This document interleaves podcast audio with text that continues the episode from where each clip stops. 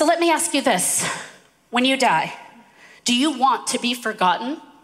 Do you want people to tell your loved ones, hey, get over it, get over her, get over him, move on, stop talking about that? Or do you want the people who love you to use that love to create a life for themselves filled with joy and purpose and meaning?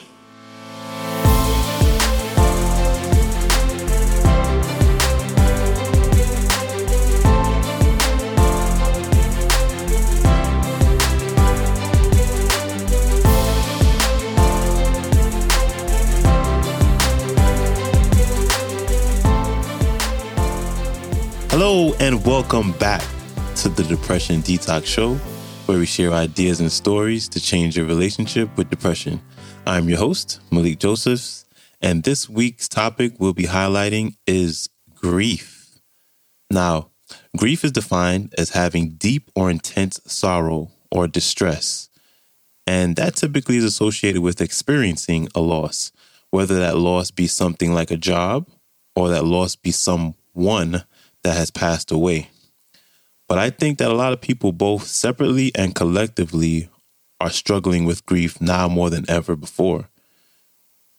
One of the main reasons is because of the coronavirus that has caused many people to lose loved ones due to contracting the virus. And many are also grieving the loss of jobs due to the shutdown of the economy. And two, many people are grieving the loss of George Floyd and the countless number of unarmed black men being murdered mainly by the police. So it's my hope that this week's episodes will hopefully shed some light on strategies to help those who are grieving because grief can easily turn into deeper feelings of sadness and depression. So, with that said, we have a new featured speaker making her debut in the show to share a heartfelt way that we can grieve the loss of a loved one. Here's Kelley Lynn. Enjoy. Well, here's the truth love grows more love. All good things are born out of love. So, what if instead of saying to someone, hey, stop talking about your brother, we said, tell me more about your brother who died? What if instead of trying to fix people, we sat with them inside of their pain and we let them tell us what comes next? What if we got rid of the phrase move on and instead began to move with and move through our losses? Imagine what could happen. Take a look. This is Ethan. At his 20 week ultrasound, he was diagnosed with developing CHD or congenital heart disease. He wasn't supposed to make it to birth. Instead, Ethan lived seven short years of life and in that time, he went under some of the most innovative cardiac surgeries known to date. When Ethan died, his parents, Jessica and Eric, took their forever love for him and with it created hope. The Ethan M. Lindbergh Foundation offers grants, housing, support, and even music therapy to families living with CHD. Because they did not move on or get over their son, his life is now a legacy, and countless of families and people are affected by his life going forward forever. This is Philip Hernandez. Philip was a wonderful husband, father, and a great man. His life ended instantly when he was hit by a car while out cycling. That's Michelle, Phil's wife. She had no plans on becoming a widow at the age of 35. After Phil's sudden death, Michelle didn't know what to do, and she couldn't find the support and the community that she so desperately needed. So she built it. Michelle created Soaring Spirits International, a nonprofit that connects widowed people worldwide. Their most popular program, Camp Widow, is a three day event offering workshops, presentations, and social gatherings for widowed men and women of all ages. If Michelle had listened to the countless people who told her to let go of her love for Phil and to get over it, her life would have continued down the road of isolation and loneliness.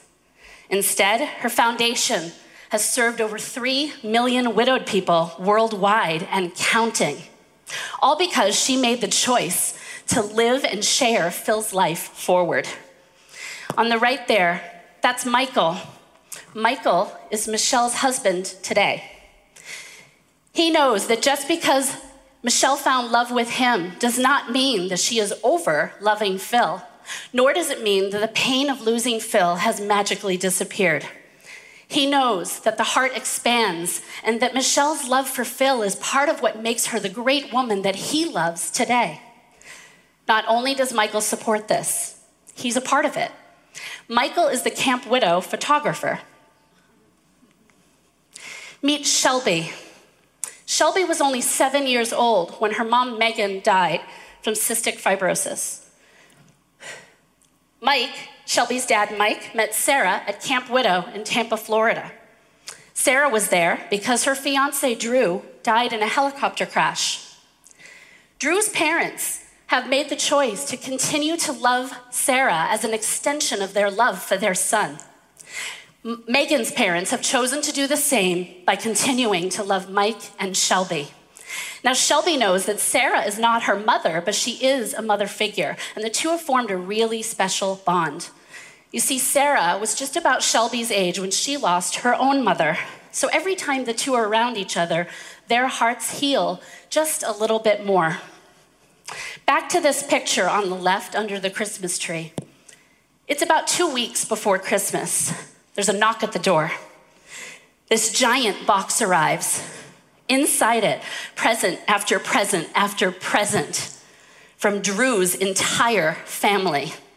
His grandparents, his parents, his aunts and uncles, all of them for Shelby, for Mike, and for Sarah. This nine year old little girl who had not enough time on this earth with her own mother, now giddy with joy as she opens multiple gifts from Drew's family, a man she has never even met, but whose life and death is now exploding into an avalanche of love right on her living room floor. If even one person in this scenario made a different choice, this beautiful picture would not exist, and all of these people would be living much smaller lives. Instead, all of their lives grew bigger and wider. More love.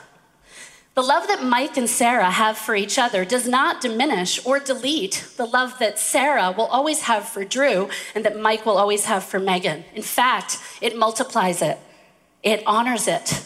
Love grows love. And what about me?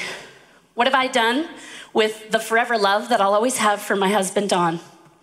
Well, I'm happy to tell you I am a speaker at Camp Widow, where I've been giving my comedic presentation about life and loss since 2013. I started a campaign called Pay It Forward for Don Shepherd Day, where I ask people anywhere and everywhere to do acts of kindness in his honor, and then they get published in my blog. Now, over the years, hundreds and hundreds of people have taken part in these acts of kindness, and many of them don't even know me, nor do they know my husband. I'm writing a book about our forever love story and about my story after. And I'm standing here with all of you today, giving this very personal and important message into the universe. My husband's heart may have stopped beating on July 13th, 2011. But he lives on every single day because it's my mission to make damn sure of it. Great things can happen when we continue to tell the stories of those we have lost who have died. And it doesn't have to be on this grand of a scale. Each of us can be the person that changes the message for someone else about grief, love, and loss. That is how change happens one person, one mind at a time. Every single one of us in this room, and everyone watching this online, and me, guess what? We're all gonna die. Not right now, so don't, don't panic. Hopefully, it's not right now. but we are. We're all going to die at some point. We have no choice about that. We have no choice about that. But guess what? We do have a choice about how we talk about those who have died, the language we use. So let me ask you this when you die, do you want to be forgotten? Do you want people to tell your loved ones, hey, get over it, get over her, get over him, move on, stop talking about that? Or do you want the people who love you to use that love to create a life for themselves filled with joy and purpose and meaning. Isn't that what you deserve? Isn't that what we all deserve?